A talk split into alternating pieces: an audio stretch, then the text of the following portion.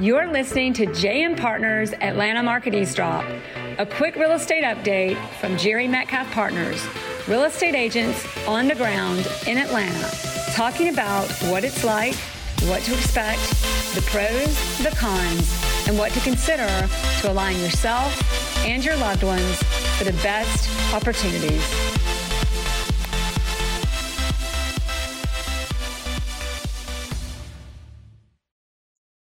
Hi, everybody. It's Jerry Metcalf Partners on Three Things to Know. And we are going to talk this week about three things to know about what's happening in the workplace and in office real estate and how it's actually impacting to help us understand what's going on in the residential market. But first, on the show, we have Greg Metcalf, JLL, Executive Vice President, who specializes in representing companies who lease office space around the country sometimes around the world. Greg, thanks for coming on.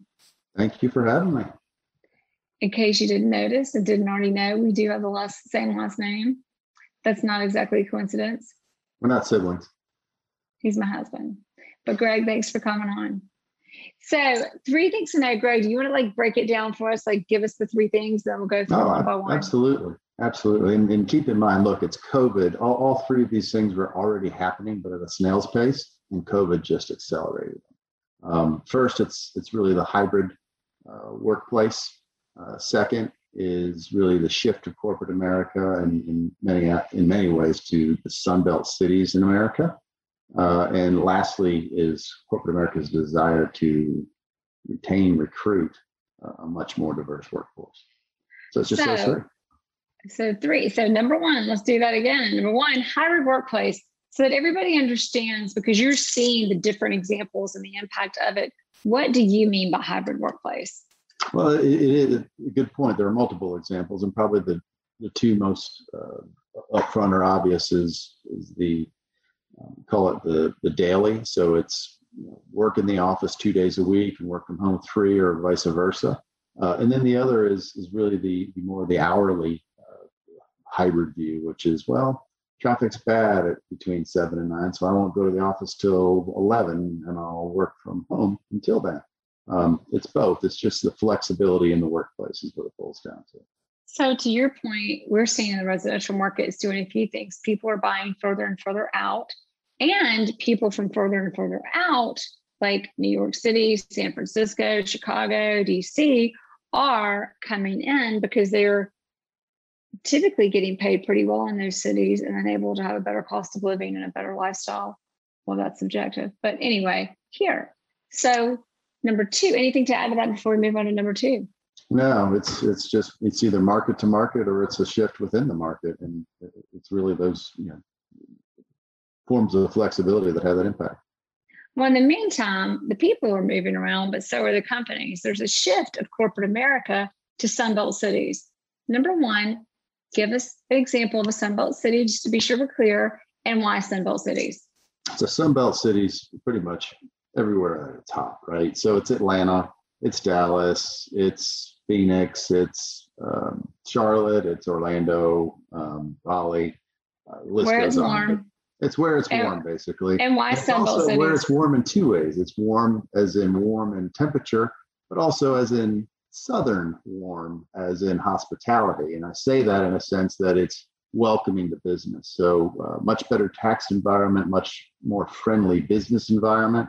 Um, and you know all of that along with um, what is now an equivalent uh, quality workforce um, from and relative to some of the, the historical bigger cities um, a la chicago or new york or la or san fran well, notice the common denominator there. The people are coming from there, and so are the companies, which is interesting and explains a lot about why there's such a drive in our market in Atlanta like we've never seen before.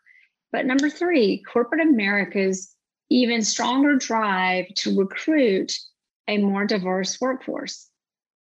We got it going on in Atlanta, period, is the best thing and the, the best thing I can say and the way to say it. Um, we're a hugely diverse city already. Um, but the driver is companies used to just try to recruit from schools to their location. And now businesses are kind of going where the talent's at. And Atlanta is where the diverse talent's at. And the reason is um, we have the highest concentration and the best, in my opinion, um, historically black colleges and universities, otherwise known as HBCUs.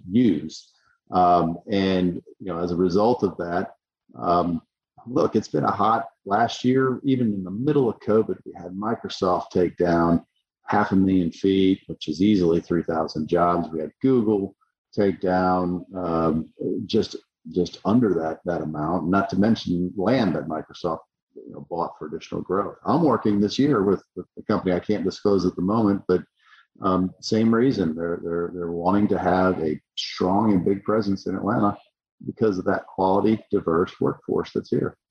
And something I think is important to note on all of these factors is everything we're talking about in the office spaces. These are all very high paying jobs. Oh, yes.